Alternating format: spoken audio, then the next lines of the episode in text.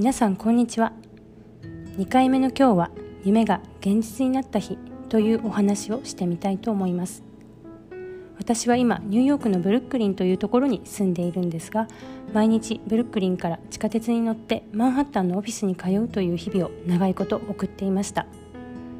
今は自宅から仕事ができるようになったので地下鉄に乗って通勤するということもなくなったんですがそれまでは息子と一緒に朝家を出てマンハッタンにある日本語の保育園に息子を連れて行きその後自分のオフィスに向かうという慌ただしい日々を送っていました。ある日まだ小さかった息子と一緒にいつものように地下鉄のホームで電車を待っていたところ待っても待っても電車が全然来なくてみんなイライラした顔で電車を待っている日がありました。人で混み合う地下鉄の駅のホームで私もイライラしながら電車を待っていたらかなり時間が経ってからアナウンスがあり電車は故障したのでしばらく来ません。というようなことになりました。ニューヨークでは朝のラッシュアワーにいきなり故障で電車が止まるなんてことが結構頻繁にありました。復旧までにどれくらい時間がかかるかなども全く分からず諦めて外に出て息子と一緒にタクシーを捕まえてマンハッタンに向かったんですが今度は渋滞で車が全然動かない。保育園にも遅れちゃうし自分の仕事にも遅刻しちゃうと。体も前のめりになりながらブルックリンとマンハッタンをつなぐ橋の上のタクシーの中でイライラと焦っていました。その時橋の上から朝の青い空を背景にニューヨークのビルが立ち並ぶ景色に目をやった時にふと客観的に自分を見た瞬間がありました。今私は黄色いタクシーに乗っていて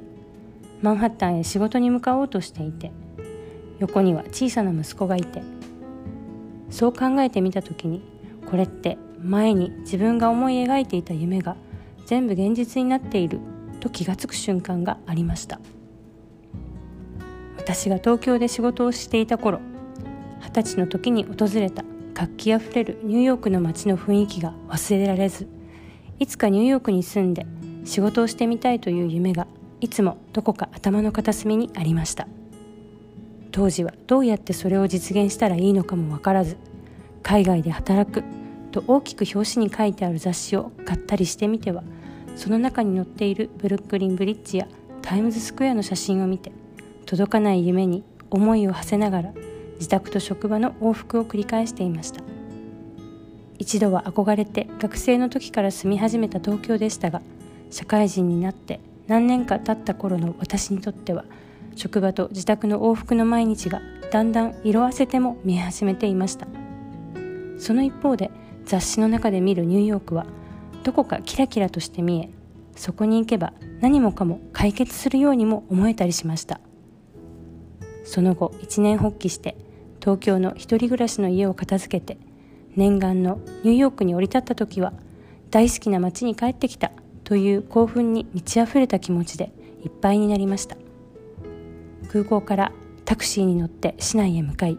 マンハッタンの夜景が車の窓の外に見えてきた時の感動は今でもよく覚えています。そうは言っても人間というものは良くも悪くも現状の環境に順応するようにできているようで嬉しいことにも逆境にも時が経つにつれて慣れてしまうようです。車酔いをしがちな息子を心配しながら渋滞の中でタクシーに乗ってやきもきしている自分を客観的に見た時にこれって以前に東京で職場と自宅の往復生活をしていた自分が夢見ていた生活そのものだなって思いました。仕事もそれなりに楽しくて毎日夜遅くまで働いてはいたもののいつか自分の家族を持ちたいと思っていたしできれば子供も欲しいなと思っていてできるならば海外で仕事をしてみたい二十歳の時に過ごしてとても楽しかったニューヨークで働いてみたいと思っていたかつての自分。そしてその夢が全部現実になっていると気がついた時以前はキラキラとして見えていたニューヨークがいつの間にか自分の中で色あせてしまっていると思いました。一歩立ち止まって自分の毎日を俯瞰してみた時欲しいと思っていたものが自分の身の回りにある。それにもかかわらずそのことに目を向けていなかったことに気がつきました。飛行機でニューヨークに戻ってくる時に空からマンハッタンの景色を一望することができます。時には朝の光にキラキラと輝いていたり宝石箱のような夜景だったり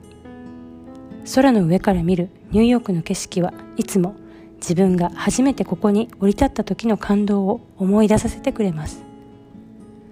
これを聞いてくださっている皆さんの中にも毎日慌ただしく過ぎていく日々の中でイライラしてしまったり泣き言を言いたくなるようなことってたくさんあると思うんですが少し立ち止まって自分の日々を俯瞰してみると以前自分が夢見ていたものや欲しいと思っていたものに囲まれていると気がつくことはないでしょうか。かつては夢という箱に入っていたものが自分の身の回りの現実になっていると気がつくとそこからまた新たな夢を思い浮かべてワクワクする気持ちを自分の中に作り出せるのではないかなと思ったりします。そうすると相変わらずの毎日も少し違って見えてくるのではないでしょうか。